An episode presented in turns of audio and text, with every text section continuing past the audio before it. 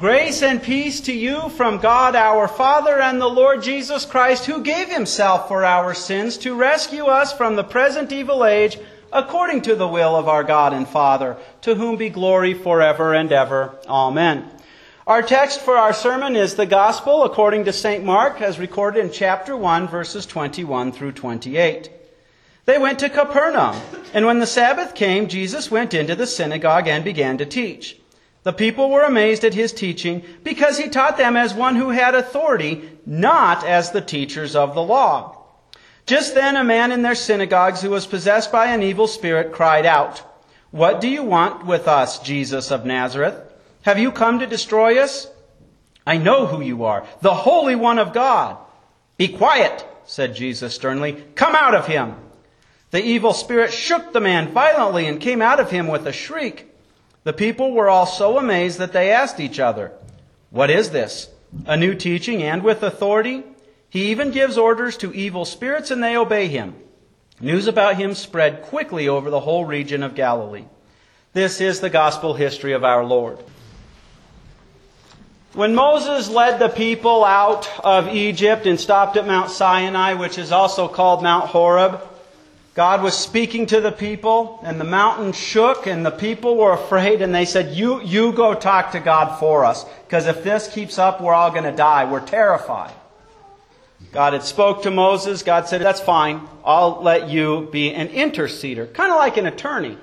I will talk to you, and you'll go talk to the people for me. You'll talk to the people, and you'll come present their stuff before me kind of like an attorney, like I said. Well, it's the second generation when they're about to take the promised land that Moses gives his farewell sermon in Deuteronomy chapter 18, verses 15 through 20, that he tells them the Lord will raise up a prophet like him.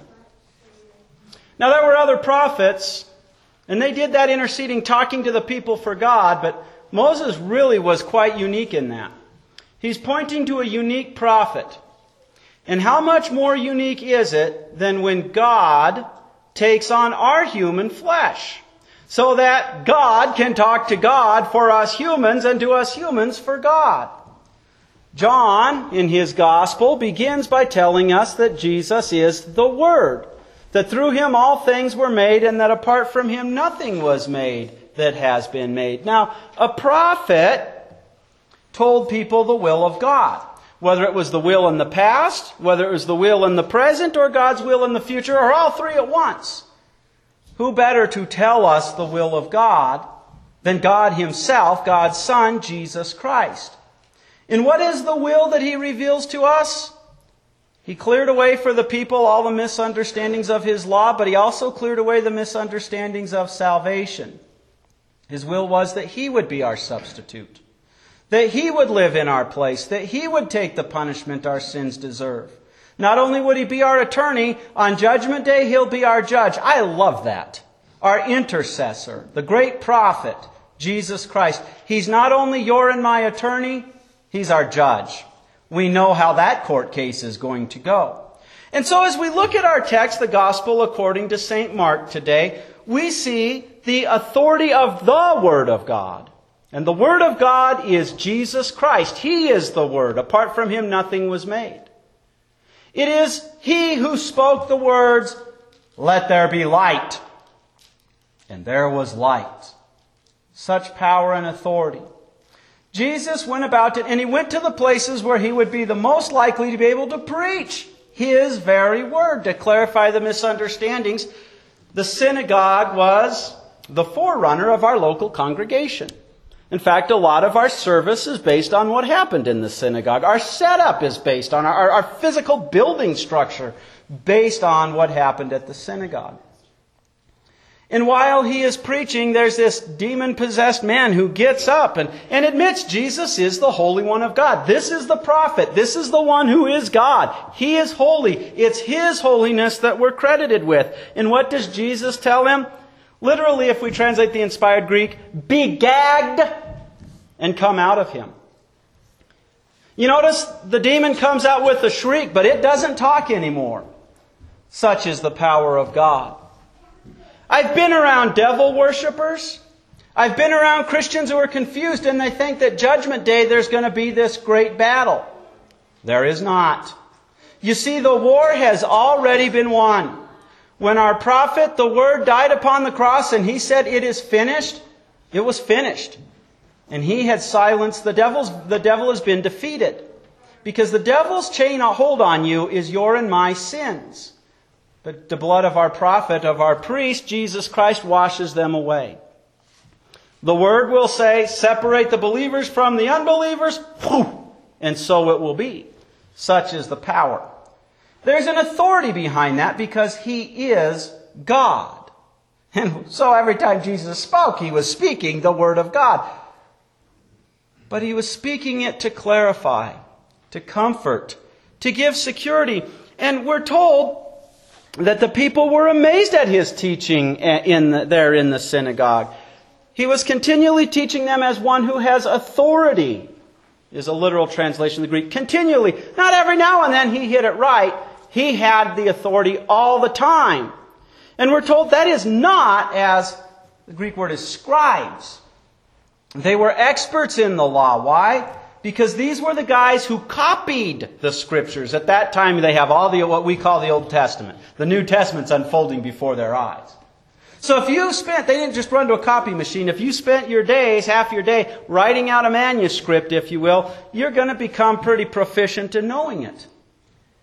And yet, like somebody on the journey who stops and focuses at one flower on the side of the road and misses all of Yellowstone, for example, and all of its natural wonders and all the things you conceive and misses the road. The scribes had missed the forest from the trees. Full of their own opinions, full of popular opinion, missing the whole point of the Old Testament.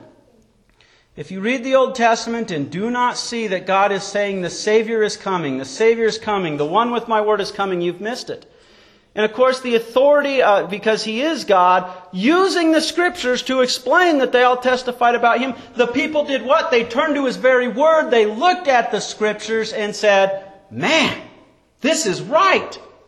What authority He has. Authority that tells you at your baptism and ever since, I have purchased and won you. I have forgiven you. You are mine. You are going to heaven.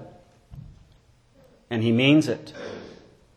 He shares this authority with believers. He gives us the binding and loosing key. The binding key when you tell somebody you're embracing this sin more than you love God, and the Holy Spirit is leaving your heart, this sin is not forgiven, it is bound to them.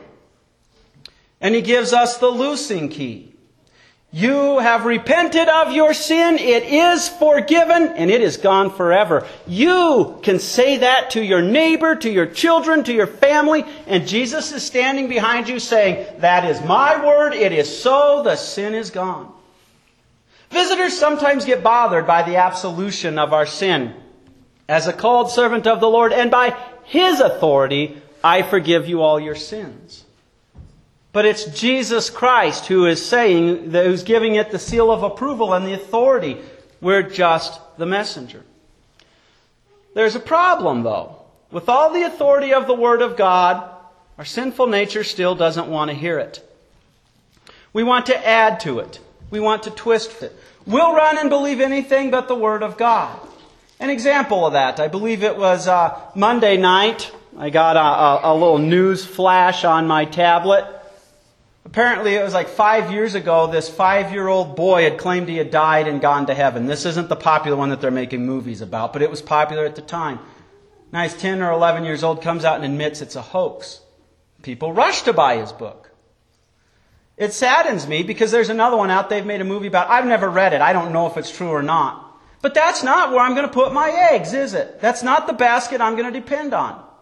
God's Word is the Word of Jesus. It's inspired by the Holy Spirit. There is one author of the Bible, although he used many men. It's the Holy Spirit. He retained those men's styles and their gifts, but he made sure that the words were correct. God's Word tells me when you die, you go to the presence of God. That is heaven. And anybody who has a vision of heaven who is not in the presence of God, well, they're acting against the Word of God, aren't they? I would rather just put my trust in the Word of God. I, other people's accounts may be true, they may not. But what I have in the Bible, God has inspired with His Holy Spirit, and I can trust in it. It has all of His authority. The Apostle Paul had this problem with the Galatians, though. He was an apostle. He was called by God to share the Word. But after he left, some people, they were known as Judaizers, came back and they said, Oh, Paul hadn't given you the full gospel. There were other things you have to learn. Jesus did all the work for you, except you've also got to be circumcised. And you can't eat bacon. And you got to stay away from shellfish. And they're claiming that they are working with Paul. Paul catches wind of it. That's our epistle lesson. Listen, he says, Who has bewitched you? I, I, made it clear to you, Jesus, with all of His authority and His word, He did all the work, and you let somebody pull the wool over your eyes. It doesn't matter whether you feel saved or not. God's word with its authority says, I put my Holy Spirit in your heart through that word. You are saved. You'll have days you're sad. You'll have days you're happy. Not you've made the right decisions. Not you've acted holy enough or have given enough offerings. I Jesus Christ, the Son, have done the work. I sent my Holy Spirit and sent somebody to proclaim that word to you, and my Holy Spirit worked through that word to convince you, to give you the faith. So what does the apostle Paul say to those Galatians who sadly have been bamboozled? But even if we or an angel from heaven should preach a gospel other than the one we preach to you, let him be eternally condemned. And he says that with all the authority of the Holy Spirit in Jesus Christ. Because that is the salvation that the Bible teaches. That is the salvation Jesus taught and can make sure is still taught to this day.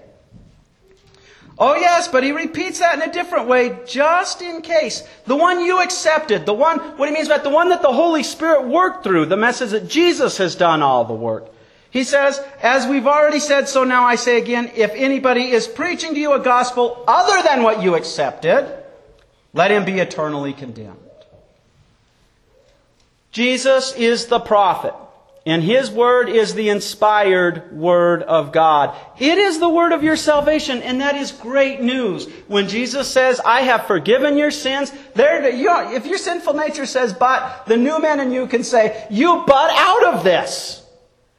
My high prophet, my Savior has spoken, and with all his authority, I know my sins are forgiven. And he gives you that authority. When you show others their sin and you show them their Savior who has removed their sin, Jesus is standing right behind you saying, That is my word. Amen.